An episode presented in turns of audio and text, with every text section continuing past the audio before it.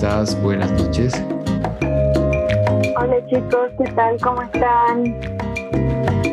Muy bien, después de, bueno, suele pasar, lo que pasa es de que hemos tenido un, un pequeño problema técnico, entonces nos vamos a relajar un poco hasta antes de empezar la conversación. Bueno, Mica, contanos un poco de ti, cómo estás, eh, para que te haga una breve presentación.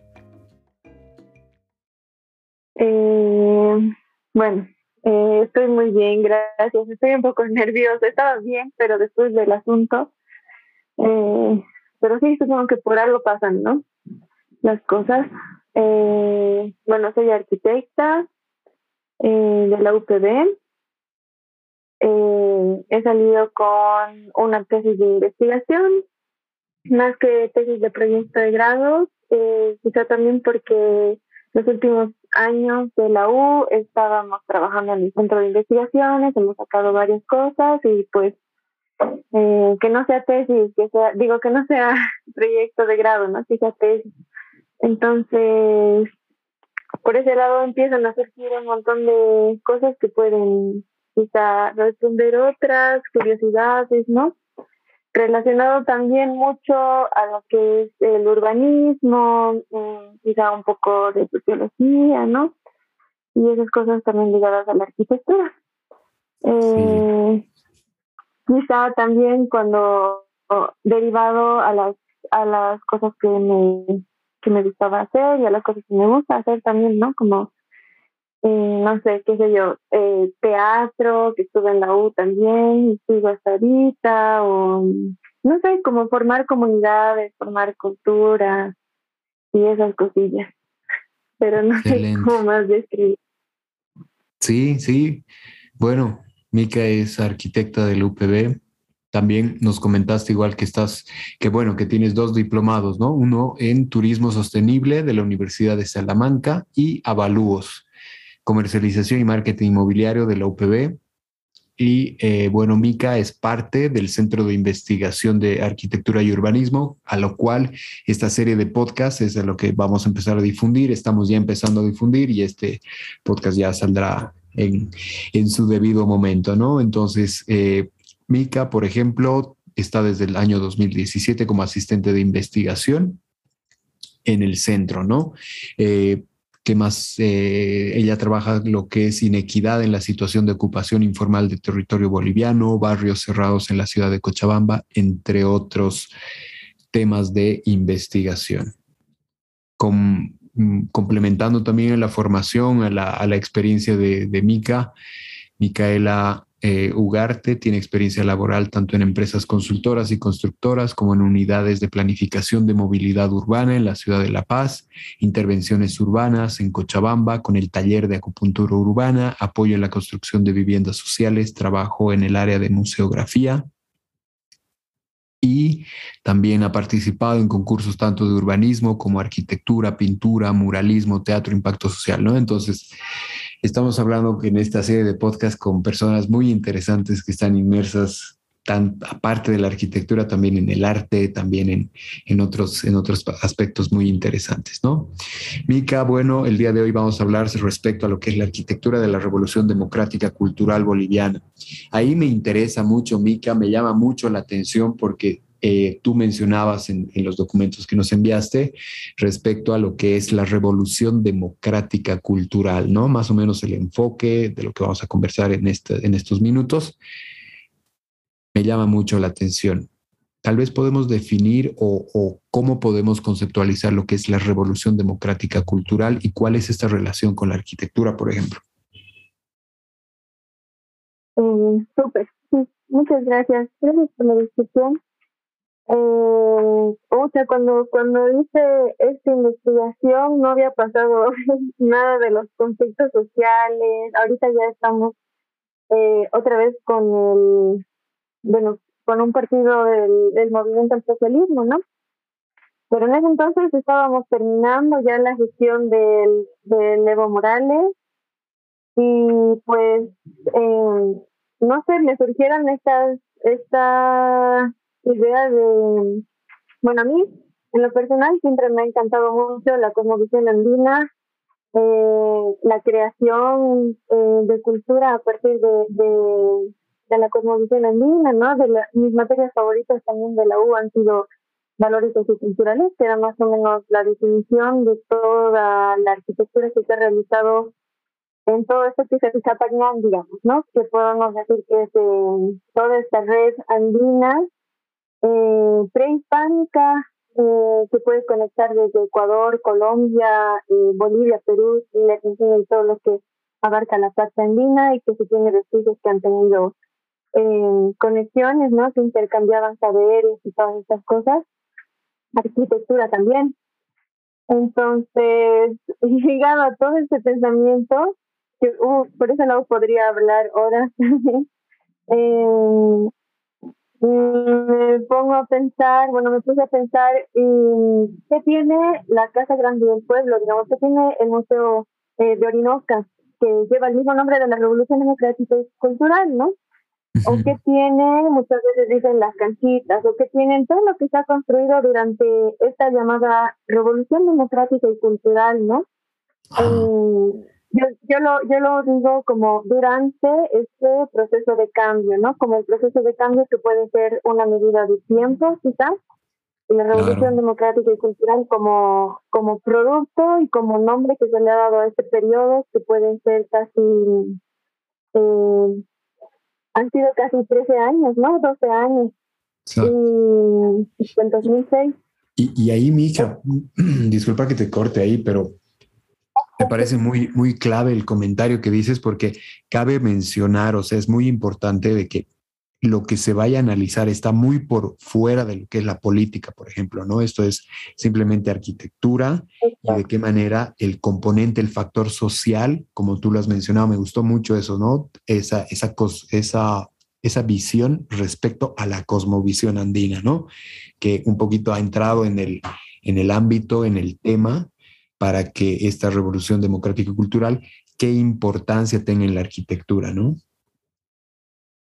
Exactamente, exactamente. Digamos, fuera, fuera, exactamente fuera de lo político, de lo que haya sucedido, de lo que está sucediendo, digamos, era más eh, un análisis también relacionado al, al, ¿cómo se llama? Al discurso, ¿no? Porque si es un discurso que defiende la madre tierra, ¿no? La Pachamama, si defiende eh, el vivir bien, y el vivir bien que quiere decir vivir en comunidad con, o sea, vivir en paz con lo que te rodea, ¿no? No, necesariamente tiene que ser solamente la gente, sino también las plantas, y si hablamos de la cosmovisión andina, pues todo está vivo, ¿no? Todo lo que te rodea en las montañas, el ambiente, la música, etcétera, etcétera, ¿no? Todo lo que puede llegar a afectarte y afectar a los demás.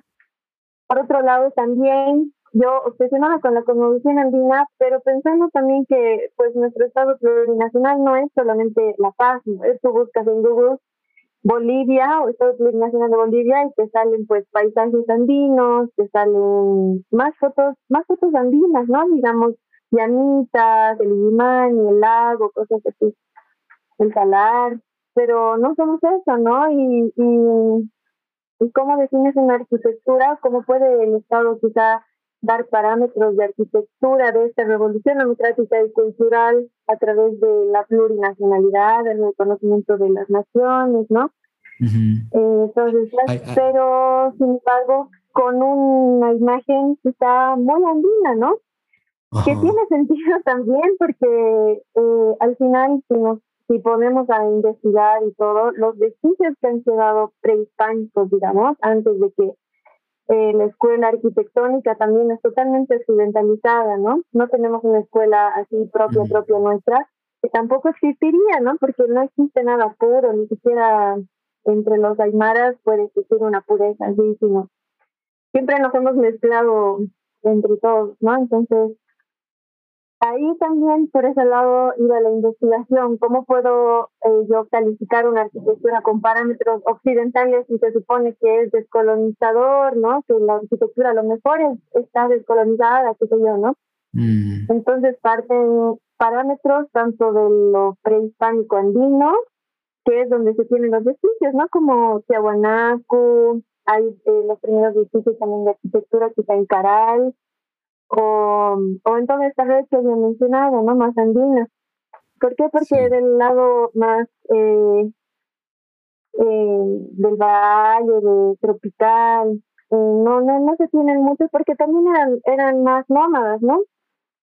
Entonces no se tiene nada construido fijo. Entonces tal vez no, a partir de eso no tenemos eh, parámetros de arquitectura eh, previa ¿no? a la colonización. Entonces... Respecto a ahí, mira, ahí nace una pregunta. Por ejemplo, tú hablas mucho de lo que es, de dónde viene respecto a, a, la cultura, ¿no? Respecto a los, eh, a la a la, multiculturalidad que tenemos en nuestro país y aquí hay, yo creo, un sinfín de elementos que para la arquitectura pueden ser provechosos para, eh, para la creación, ¿no? Para hacer arquitectura. Aquí nace una de las preguntas, por ejemplo, ¿qué utilidad en este momento, o sea, cuál sería la utilidad ya sea de una estética, ya sea una estética específica que tiene hoy en día esta arquitectura de la revolución democrática y cultural. O sea, ¿cuál es la utilidad de esta arquitectura? ¿Cómo es vista? Eh, si tal vez responde a algunos discursos, obviamente, pero enfocado a lo que es eh, la utilidad en la arquitectura, ¿no? ¿Qué opinas? Eh, bueno, al final yo creo que esa utilidad es precisamente más estética, ¿no? Es como mostrar, como también de alguna forma han sido las, la arquitectura de las revoluciones, ¿no? Como, digamos, la francesa se ha separado de todo lo que es el ornato. Bueno, en realidad la mayoría de las revoluciones, por lo menos las, las modernas, han intentado separarse de todo eso porque era una lucha de, en contra de la opresión de los pueblos, ¿no? Y por lo general contra las monarquías que pucha, ostentaban, tenían todos estos, estos elementos lujosos, ¿no? Y la arquitectura se vuelve más sencilla, más simple, más funcional y todo. Cuando vemos eh, la arquitectura de esta revolución democrática y cultural, al menos en el análisis que hice, pues lleva unos elementos que casi que adornan, ¿no? Por ejemplo, en la Casa Grande del Pueblo se tienen estos escudos o estas o estas formas eh, que pretenden ser como tejidos o mm. elementos que intentan caracterizar eh, o las chacanas por ejemplo ¿no? Las, ajá las chacanas y todo pero al final eh, no sé tú pasas por ahí no es como que te identifica la del medio digamos porque soy de Cochabamba o me identifica la de arriba porque soy de Chaco digamos no sé eh, no tiene un lenguaje así que, que logre quizá identificar a la Bolivia, ¿no? Plurinacional, o bueno, la Bolivia que somos, que al final somos como una mezcla de todo, ¿no? Pero eh, al final resulta ser eh, una construcción totalmente, digamos, occidental, porque lleva los parámetros de arquitectura que nos han enseñado desde la vieja escuela, digamos, impuesta también no ha creado un tipo de arquitectura que responda a nuestros parámetros de uso, no digo prehispánico, pero de uso que siempre ha estado, ¿no? Que, que, se puede definir como esos espacios que, que son de compartir saberes, que pueden ser los espacios de fiesta, los espacios de, de, asamblea, ¿no? De, de juntarse en comunidad y decidir, los espacios también de protesta, los espacios de mercado, de compartir como en ferias, ¿no? Eh, no, no necesariamente eso, ¿no? Al final termina siendo puro, puro ornato sobre arquitectura que ya, que ya existía, eh, más occidental. Eh, otros dicen también eh, los cholets, ¿no? La, la arquitectura neoandina. Mm. También resulta ser lo mismo, ¿no? Al final es como, algunos otros dicen que es como fachadismo, es decir, solamente la fachada. La estética al final es esa, ¿no? Es como lo que ves, es como el, Museo Teorinoca tiene formas literalmente de puma, eh, de llama y de quirpincho, pero dentro la arquitectura en sí, su uso, eh, no refleja quizá lo que es por fuera, ¿no? Es decir, al final se divide también en cuartos ortogonales que, muestran otro tipo de cosas, ¿no? O sea, no se ha generado una arquitectura en sí, sino quizás más, más estético, ¿no? Precisamente la utilidad quizás lo estético, ¿no? Mostrar como imponencia, mostrar que, que pues esta es la revolución también, ¿no? Eh, la Casa Grande del Pueblo sobre el palacio, sobre el, el palacio que no es colonial, ¿no? en realidad es más señorial, pero estar sobre todo eso, ¿no? Entonces casi que se lo quiere comer, pero al final es el mismo concepto, ¿no? Es como eh, lo mismo que hicieron los que llegaron y conquistaron, lo mismo están haciendo, ¿no? Entonces, bueno, hicieron en ese entonces. Entonces, la utilidad que, puede ser esa misma, ¿no? La estética, lo que te puede generar a primera vista, porque al final tampoco, no, no muchos conocen el interior de esos grandes edificios, ¿no? Sí, es verdad. Ahí, por ejemplo, mira, Mica, tú dices, y, y, bueno, es un comentario tal vez un poco más personal, pero pienso que se genera una disyuntiva, por ejemplo, ¿no? De que al, al ser un país multiétnico y pluricultural, creo que conlleva a que no todos se identifiquen con una, con solo una eh, cultura, por ejemplo, ¿no? Entonces ahí se genera también esto, lo que tú dices, y me llama mucho la atención porque se genera algo que eh, evidentemente proviene de una cultura un poco más occidental. Entonces es ahí como que puede generar cierto rechazo en, en algunas otras culturas, por ejemplo, no sé, tal vez del lado oriental o tal vez del lado del, del sur del país, que, que, puede generar hasta para muchos ciertos rechazo de que esto, yo no me identifico con esto, ¿no? Entonces, ahí, por ejemplo, ¿qué, qué rol puede jugar la arquitectura, ¿no? O sea, es, es, es, bastante, bastante crítico, ¿no? O sea, da para, para hablar mucho, la verdad, yo creo. Pero... eso, eso del rechazo, por ejemplo, se puede ver eh, claramente, creo, o al menos puedo decirlo, en esto de los de los cholets, ¿no? Porque es como hay dos totalmente diferentes. Uno que intenta de alguna forma interpretar los tejidos andinos a través de los colores, de las formas, que son básicamente los que hace el Freddy, ¿no? El Freddy man, Y el otro que hace tantos churata que eran, eh, bueno, que en paz descanse, eh, los Cholet Transformers, que es como totalmente opuesto, ¿no? Son súper industrializados los materiales, la mayoría deben ser importados, se ven así súper tecnológicos, súper modernos, no sé. Para mí es, literalmente como robots, ¿no? Entonces así bien imponentes y todo. Y eso que hay uno, hay uno, ¿no? Hay uno del, hay varios. del de los Transformers, creo, ¿no? Hay Transformers, hay Iron Man, hay uno que tiene la Estatua de la Libertad. Y justamente cuando entrevisté a Santos Churata, que es el de los Transformers, ya. Eh, él me dijo, nosotros no tenemos nada que ver con el proceso de cambio y no sé qué y cosas así, ¿no? Que totalmente respeto también porque es su creación, ¿no? Es como capísimo ven también en hacer esas cosas. Y, y pues también existe ese rechazo, ¿no? O sea, eh, el hecho de, imponer cosas también te hace, te hace rechazar, ¿no? O por ejemplo, pensaba también, o bueno, se dice que el, que el país o lo que muestra el país, de sus obras, todo, en un momento es también un reflejo de, de quien está de, de al mando, ¿no? El presidente. Y entonces, eh, nuestro presidente en ese momento era pues eh, Chalo, digamos que puede ser como que eh, para empezar, hablaba eh, castellano, eh, creo que entendía un poquito de quechua y no hablaba nada de aymara, digamos, pero sin embargo reclamaba de ese lado, ¿no? Entonces, al final el país que era igual una mezcla, algo así, ¿no? Como que, pues más, no sé, bueno, es como una, una comparación que intento hacer en arquitecturas como que bien occidentalizados, pero como que intentamos rescatar estas otras cositas que ojalá puedan ser más, más, de verdad más plurinacionales, ¿no? No solamente esta quechua y esta aymara, sino las otras también, ¿no? O sea, ¿qué hubiera pasado si, si no sé, la huipala sí representa a los pueblos andinos? Pero ¿qué pasa si escogías otra que logre representar a, las a, la, a las otras, ¿no? como lo que pasó con la Janine, que puso la bandera del Patujú, buenísimo. Y yo, ya, ya ahora, ¿dónde hay una que pueda representar al, al Chaco, digamos? ¿Y dónde está la otra, no? Pero, no sé.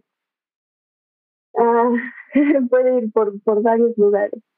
Sí, es verdad, es verdad. Mira, Émica, me surge una duda, por ejemplo, en, todo este, como que ya se empieza a mezclar mucho, ¿no? O sea, ya empieza a entrar mucho de política, o sea, es que tiene este tema tiene mucho, mucho de política, ¿no? Pero yo creo que marcarle esa diferencia en la conversación ha sido bastante, bastante interesante, ¿no?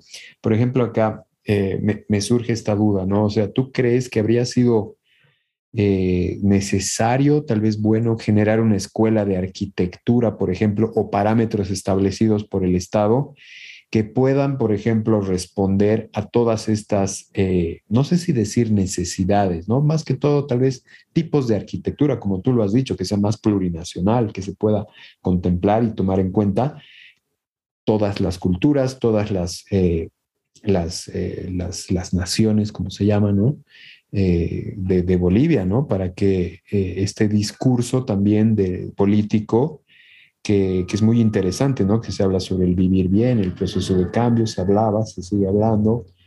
Eh, ¿Tú crees que hubiese sido necesario esto y de qué manera tal vez hubiese sido, eh, si fuese así, necesario, de qué manera hubiese sido importante para eh, introducir esta, esta, estos parámetros esta escuela? ¿Qué opinas, Mika? Mm, pues pienso que sí, habría sido una gran, un gran aporte, ¿no? Antes de generar tanta, tanta infraestructura.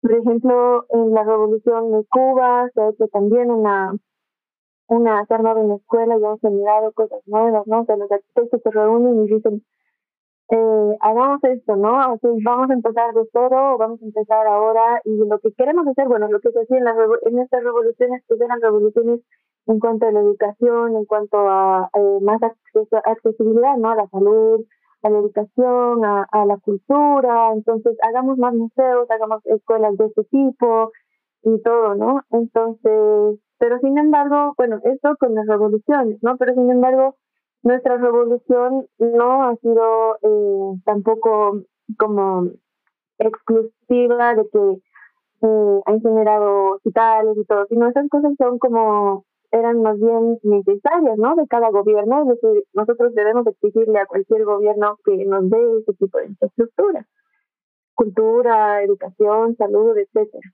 Eh, pero sin embargo, antes de construirlo, quizá habría sido, mm, no sé, quizá habría aportado mucho más que, no sé, digamos que los hospitales, se me ocurre porque no ha habido, no ha habido una escuela, ¿no? No, no se han reunido y han dicho, vamos a hacer hospitales eh, del vivir bien. Entonces esos hospitales van a tener, eh, obviamente también para la práctica de la de la medicina ancestral, de la medicina natural, vamos a tener este tipo de laboratorios, este tipo de lugares para guardar las cosas, vamos a hacer más huertos, vamos a tener esto, es decir, los hospitales necesitan tener huertos, necesitan tener ese tipo de, de espacios, ese tipo de ta, ta, ta, ta, ta, que responden a nuestros usos también, que quizás nos han sido negados por tantos años y ahora vamos a darles lugar, ¿no? No sé. Se me ocurre, ahorita me encantaría quizá formar una, un tipo de características que podría tener la infraestructura que promueve un gobierno, digamos, hoy en día, después de también todo lo que hemos pasado. O no sé, los museos tienen que tener esto. El espacio público para mí debería responder, ahorita dicen, eh, bueno, que yo lo llamé lo caótico de lo práctico, que es que nosotros pues nos adaptamos en las calles y en la calle un día puede haber feria, mercado, un día puede haber marcha, un, día puede haber fiesta, ¿no? Otro día puede haber, qué yo, los autos normales. Entonces, y que es una, una característica que se repetía pues desde antes de, de la llegada de los españoles y, y, se, y se, se, miraba en las canchas, la cancha que también es palabra en quechua que no tiene traducción al español, no la misma cancha. eh, donde se compartía todo eso. Entonces, a lo mejor todas esas cosas que generan el caos, entre comillas, porque al final nos hemos, hemos sabido, digamos, pasar de generación en generación todas estas costumbres, adaptarlas sobre espacios occidentalizados, ¿no? O sea, que no tiene nada de malo, sino que así nos han enseñado y así vamos a seguir construyendo, menos que quizás logramos resolver eso y tal vez no llegue a ser tan caótico, ¿no? O sea, parámetros que puedan definir los arquitectos de esta revolución democrática y cultural y que digan se hace así y, y ya, y que pueda aportar, ¿no? A la arquitectura más que solamente lo estético, lo ornato, ¿no? Exacto. No sé. Sí, sí, muy, muy conceptual, muy integral lo que dices, ¿no? Porque prácticamente creo que hay muchos elementos, ¿no? Que hay que ordenar primero para que esta escuela o estos parámetros que se vayan a establecer sea un poco más ordenado y más coherente, ¿no? Mica, creo que creo que da muchas cosas para hablar. La verdad me ha gustado mucho porque es un tema que, que es bastante social, ¿no? Y, y, que este, estos elementos pueden dar eh, mucho material para la creación en arquitectura, ¿no? La verdad que me, que, me ha gustado mucho, me, me, me gusta tu, tu, investigación, pero creo que eso lo vamos a dejar para un próximo podcast, Mica. Ha sido realmente un placer hablar contigo porque hablar con arquitectos es, es, es otro mundo, ¿no? Es otra cosa que, que lo he disfrutado mucho y agradezco tu tiempo y ya vamos a reunirnos para otro episodio. Gracias Mica por tu tiempo, te mando un abrazo y estamos en contacto. Súper, gracias a ustedes, más bien, mil gracias. Cuando quieran, lo que quieran hablar, estoy ahí. Excelente. Gracias Mica, nos vemos, adiós.